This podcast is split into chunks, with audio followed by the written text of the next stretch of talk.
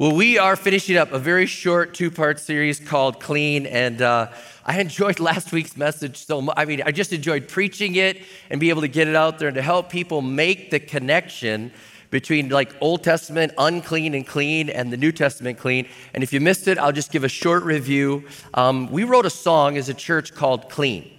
And I love that our worship team is writing songs. Matter of fact, all week, this last week, they were writing new songs. I can't wait to sing them. Of course, you know, as pastor, they give me the advance copy, so I'll be singing them before you. You know, it's just the way it works, but I can't wait. But we've got Clean, and they wrote this, and it's just beautiful, the lyrics. Of course, I read them last week, but it's just, I just thought it was so powerful. White as the snowfall, my scarlet stains erased, undeserving, but laden with your grace. I am clean. I am clean. I mean, just, it's so beautiful, the words that were there. So I said I wanted to preach on that, but I also realized that the Bible has a lot to say about being unclean and clean and what cleanses us. And so we talked about that we were, in the Old Testament, that people were realizing that they were unclean. They had so many different things that made them unclean, and they had to become clean. They had to figure out, how do I get clean so I can go and worship God? How do I do this? And so on the Day of Atonement, they had the scapegoat, and they said, all your sins are placed on the goat, and it was the scapegoat who would go out into the wilderness. They also sacrificed the red heifer. We talked about this, and if you missed it, you can watch it online. And they would take the ashes from the red heifer, and whenever they were unclean, they would take the ashes, mix them in a cup with a little bit of water, and then they would sprinkle on things, and then they would be clean. It was a way for them to be clean. And then they'd, you know, leave that, like, are we clean? I don't know. I think so. I'm being obedient. It works because they say it works, but I don't get it. I don't understand it. And then we talked about in Hebrews, and I want to read this scripture, and then we'll jump from there. Hebrews 9, it talks about that what we have in Jesus is so much better than the Old Testament model that was pointing to Jesus. What we have now really helps us to understand that we are clean because God makes us clean. Hebrews chapter 9, verses 13 and 14, it says, the blood of goats and bulls and the ashes of a heifer, remember we talked about that, sprinkled on those who are ceremonially unclean, sanctify them so that they're outwardly clean. How much more then will the blood of Christ, who through the eternal Spirit offered himself unblemished to God, cleanse our consciences from acts that lead to death so that we may serve the living God? It's a beautiful thing. He's saying how much more, it's just so much better, it's so much more incredible, the blood of Jesus Christ that doesn't just get us outwardly clean, but it cleans us spiritually, it cleans us in our minds, it cleans our consciences, and it helps us to do things for God. We're going to look at that in just a moment, but I'm not sure we really realize how unclean we are. I mean, I just don't know that we fully understand how unclean we are. Of course, in the Old Testament, they had all the laws and rules and things that would help you to say, like, that's unclean, unclean, unclean. But today, I want us to understand that our sin is so unclean. Our sin is so unclean, and it separates us from God. He's so far above us. His holiness is so amazing, and we are so unclean in our sin. I don't know that we fully understand it in our culture. I was talking to somebody that works at a nuclear plant. I was talking to this guy, he works at a nuclear plant, and I was talking to him about Old Testament, you know, things, and we were just kind of in life group talking about this, and he said, you know, all those rules for the priests, like go and wash your clothes, wash your hands, and then change your clothes, and then wash, and then change, and then go into God's presence, and then when you get out of God's presence, wash, and then change your clothes, and wash, and change. He's like, it sounds like they're going into a nuclear reactor. He said, it just sounds like to me like they're dealing with something so powerful, so much greater than them that it's. He said, that's like how we have to do it in the nuclear building. Like we go in and we wash and we change and we do this and we cleanse and we do it and we come back out and we have to cleanse. And he goes, it just sounds like the same thing. And I said, it really gives us a perspective. Like God is so holy. He's so powerful. He's so amazing that when the priests would come into his presence, they're like, clean, clean, clean. Okay, stepping out, clean, clean, clean. He's so amazingly holy. We are dealing with something so much more powerful, how many know, than even nuclear energy. I mean, he's powerful. He's holy. And without going down this road, without an unmediated ability, like without Jesus standing between God and us, we couldn't get close. We could not get close, but the blood of Jesus Christ allows us to get close to God. Now, we talked about last week that even our best things are like, even our best righteousness is like dirty rags to God. It's just so far. And I wanted to just stop here for just a while. And just before we go into the New Testament clean, again, just to reiterate how dirty we are. And I'm not trying to make us feel bad, but I'm trying to help us to have a reality of like, this is how bad we really are. And we are saved from our sins. We are saved from our sins. And the Bible says this in Isaiah 1:18, it says, "Come now, let us settle the matter, says Lord. Though your sins are like scarlet, they shall be white as snow. Though they are red as crimson, they shall be like wool." And in our song, I Am Clean, it says, you know, "My scarlet sin erased." And I want to let you know that we are living in a world that is full of what I would call scarlet sins. I mean, they are red, they are staining us. And I mean, have you ever had like a white shirt on and then you spill on it and you immediately go into panic mode because you're like, oh, seriously? You know, the other day I was eating, I had some like soy sauce or whatever, and a brand new white shirt. It was a brand new golf shirt. And I was like really proud. I was like, this is a great golf shirt. And I know you don't think it's a big deal, but for me it was. It was a brand new one. And I was like, yeah, this is brand new. And all of a sudden, it just spilled. And I was like, you gotta be kidding me. First time I've ever worn it. And I was complaining to Becca. I was complaining to Darren and Jane. I was like, this is the first time I've ever. And Jane's like, well, get this and do this. And I'm like, oh, I was like taking the club soda and, you know, and as I'm scrubbing it, I'm like, I'm thinking, oh no, I'm going to ruin the shirt. You know, how many know you? I'm like, I could scrub it so much, I'd ruin it. I was like, oh man, how am I going to get this stain out? How am I going to get this? Our lives are stained. Our lives are scarlet stained with sins that are on us. That's what God says. He said, it's on you. You have scarlet sins. And we live in a society that is full of, they're not just little yellowish, brownish sins. They're scarlet stains. I mean, our society is so full of adultery and people brag about it. We buy magazines to see who's in adultery with whatever else.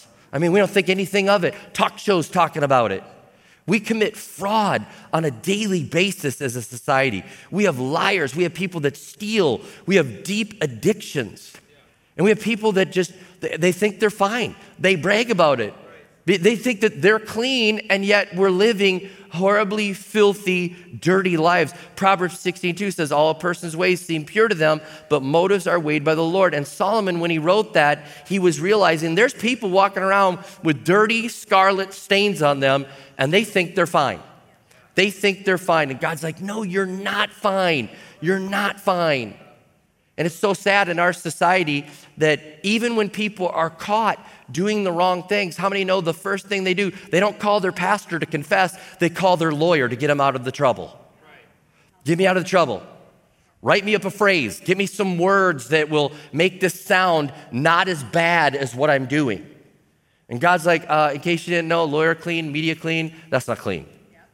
You got to be God clean. He's like, I don't care about your angles. I don't care about what your attorney said. If you don't have the blood of Jesus cleansing you, you're dirty. And our low standards have allowed us to live dirty and think we're clean, and it's a scary place. It feels like we're living in Isaiah 5:20, where it's like, woe to those that call evil good and good evil. That's what I feel like sometimes in the world. Like, I'm wondering, like, how am I bad? And that's good? And I don't get it. And I really feel like this, like, I feel like our compass is broken. How many know what I'm talking about? I feel like our compass is broken. Like, we're trying to navigate through life, and we've got a compass in today's society that's called this: if it feels good, it's okay compass. And I don't think that's the way God wants us to live, because that compass is leading us right into destruction. That compass is broken.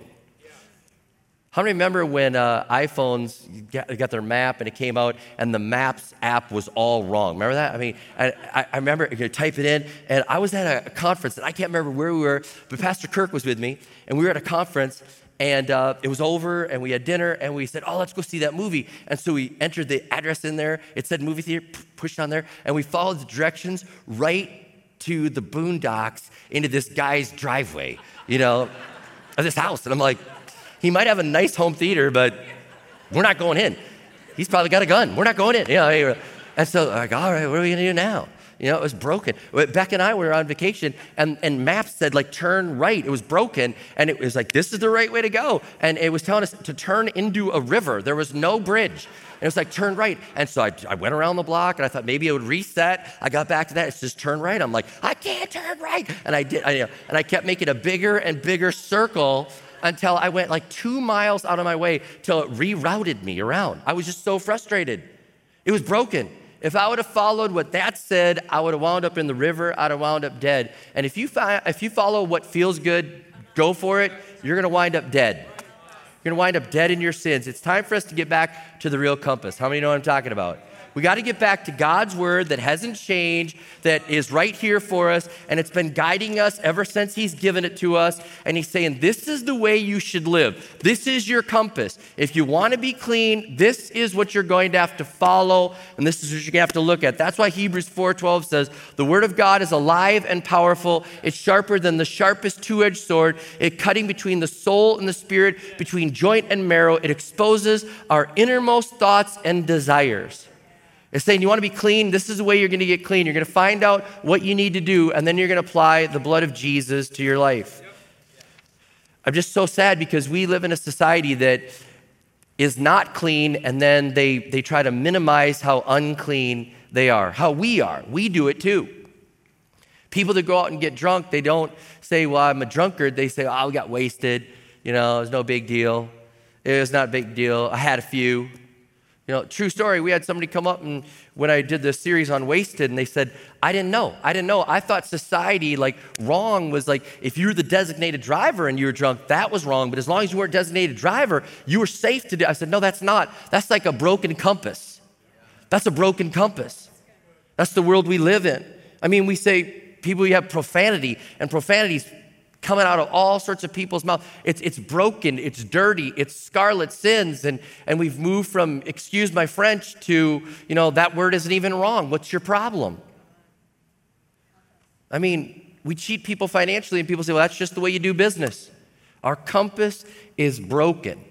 And I'm just praying God will help us to stop saying I'm clean in my own sight and saying, God, cleanse me. Help me to really line up to what your word has to say. Now, once we realize that we're dirty, once we realize that we have scarlet sins and we're full of sin, once we realize this, we've got to confess our sins to God. And it's not enough to just admit it.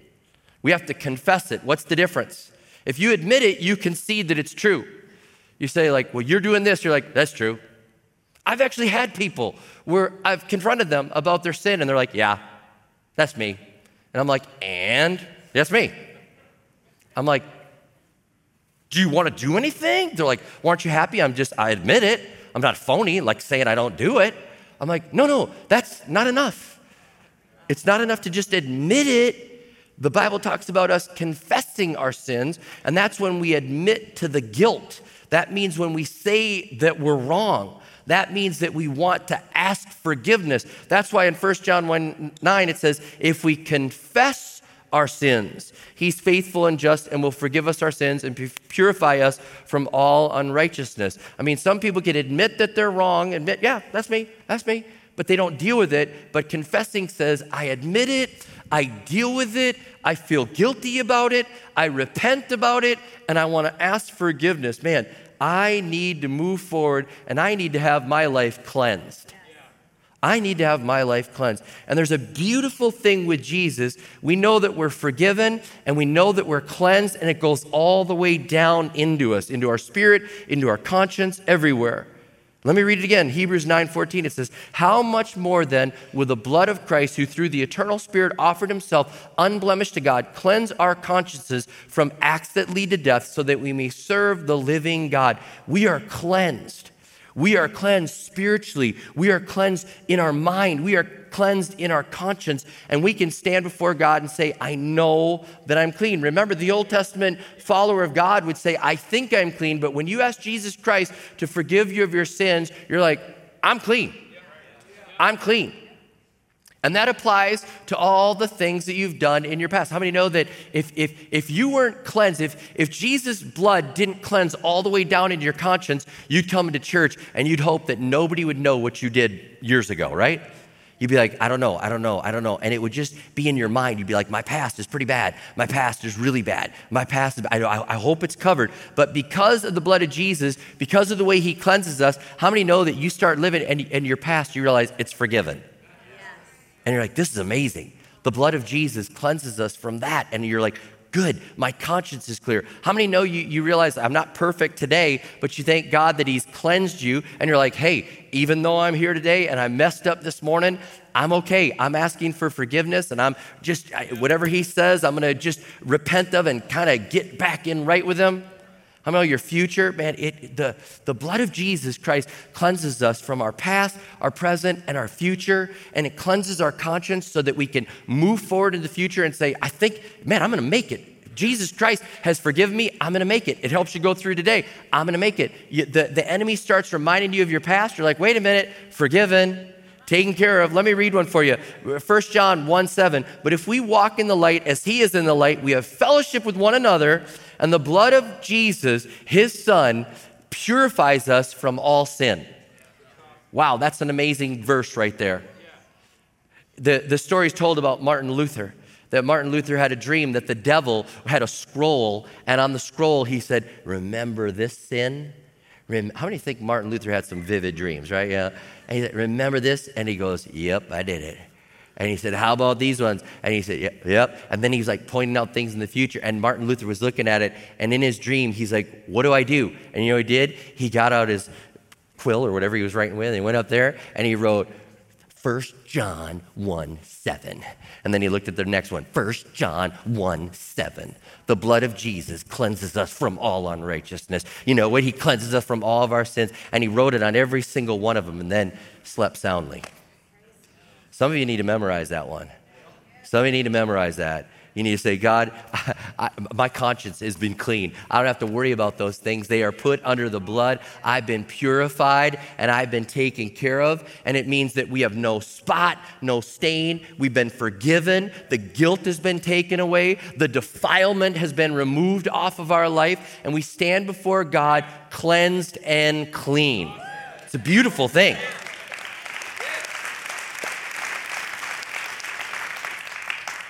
White as the snowfall, my scarlet sins erased. Man, that's a beautiful line.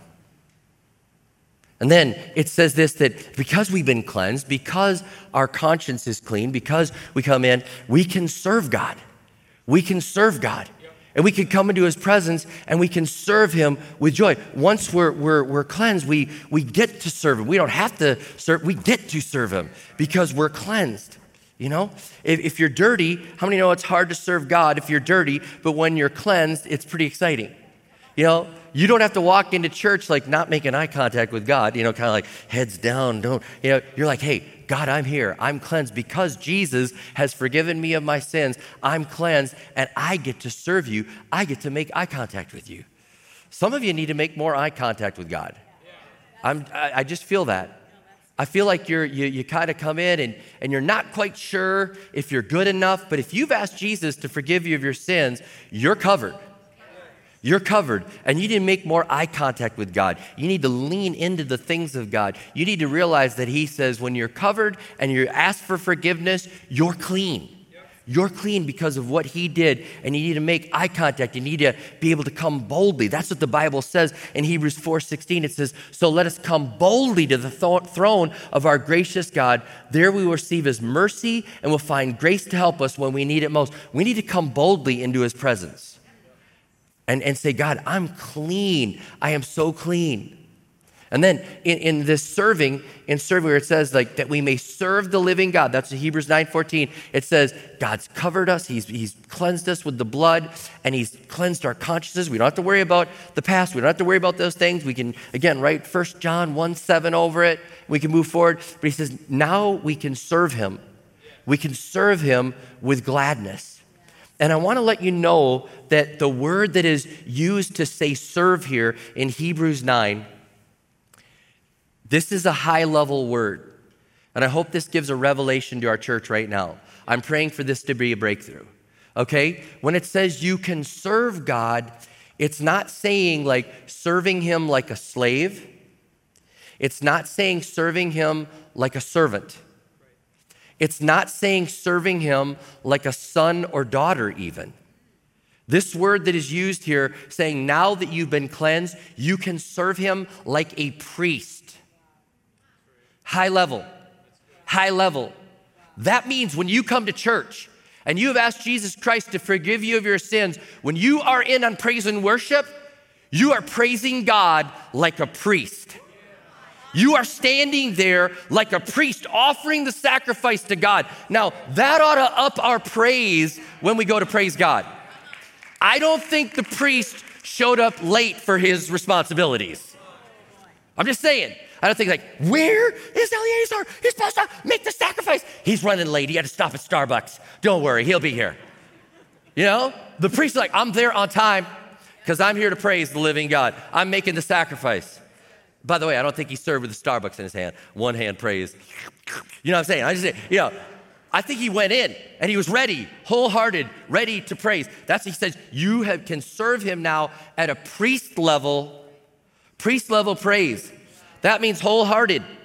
I mean, I think about how sometimes we praise God and we worship God as the church service starts. We are so distracted. We are so into whatever else. And then we're like, oh yeah, I don't like that song that much. Okay, you know, all right. And then I hope they sing what I like. And all right, you know, I mean, man, you are a priest. You have been cleansed and you've been given that ability to serve him at priest level. So we ought to priest praise. Get your priest praise on. All right? Now, don't think it's stuffy. All right? Some of you are like, right, stuffy. But really, the implication here is you are standing before God in priestly garments. You are white. You are pure. Now, don't get stuffy with that thought, all right? Get anointed. Get anointed. Don't get stuffy with that. Get anointed, man. Get ready to give God your whole heart. Get ready to give God undivided attention. Get ready to give God like all of you and say, I get my priestly praise on because you have cleansed me and you have given me the ability to serve you at priest level. Man, that means also that we're not lazy. We're not tired. We're saying, God, I'm in. And then I want you to understand this too.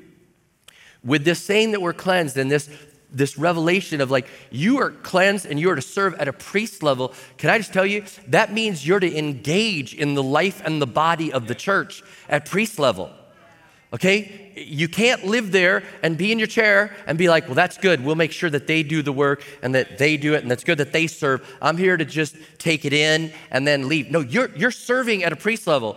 God's like, you were dirty. You were filthy dirty.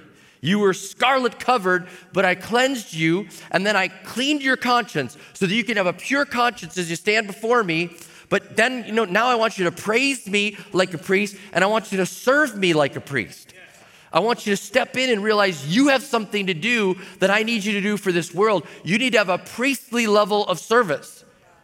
And saying, God, I desire to serve you and to use my gifts and realize that I've been created to serve you in a higher capacity way. I don't want to just sit around. I want to use my gifts and I want to use my talents. I want to praise you. I want to serve you. I want to work for you. And it's not I have to, it's I get to. It's not like, well, if you're part of River Valley Church, you have to. No, you get to. I think about this. How sad would it be to go to a church where they didn't want you to use your gifts? Like, just leave it to the professionals. We got it under control. Rest of y'all just stay there. We got it. Okay? But instead, I'm like, hey, I'm not the professional priest. I'm the coach priest. That's what I am. I'm coach. And I'm saying, get in the game. That God wants all his priests working. He wants all of them out there working, and he wants them all using their gifts, and you get to. It's not that you have to, you get to. And then we serve with a grateful heart. We say, God, I serve you with a grateful heart, and everything I do is not to win your favor, but it's to say thank you for what you've done. Thank you for cleansing me. Thank you for letting me be forgiven by the blood of Jesus Christ and being cleansed from all that unrighteousness, all those dirty things that I've done. And thank you, God. Thank you for allowing me to stand before you clean and use what I have for your glory. And then we get to serve with a clear conscience, and we get to serve with a heart bursting with love and saying, God, I desire to use what I have for your glory and for your honor. I'm praying that we will realize that New Testament clean means priest level clean. Yes. And it doesn't mean you have to stop and wash before you come into church and change your clothes and do that and wash again and all that, but it means you've been cleansed, you've been washed. And Jesus now says, you're a priest. You stand before God. You stand before God in that way, offering your praise, offering your work, offering your life, a living sacrifice, the Bible says, saying, God, I'm desiring to stand before you, realizing I'm forgiven, and now I offer you this. I was cleansed to be able to do this with a clear conscience and to do it with my whole heart and to do these gifts of service for your glory.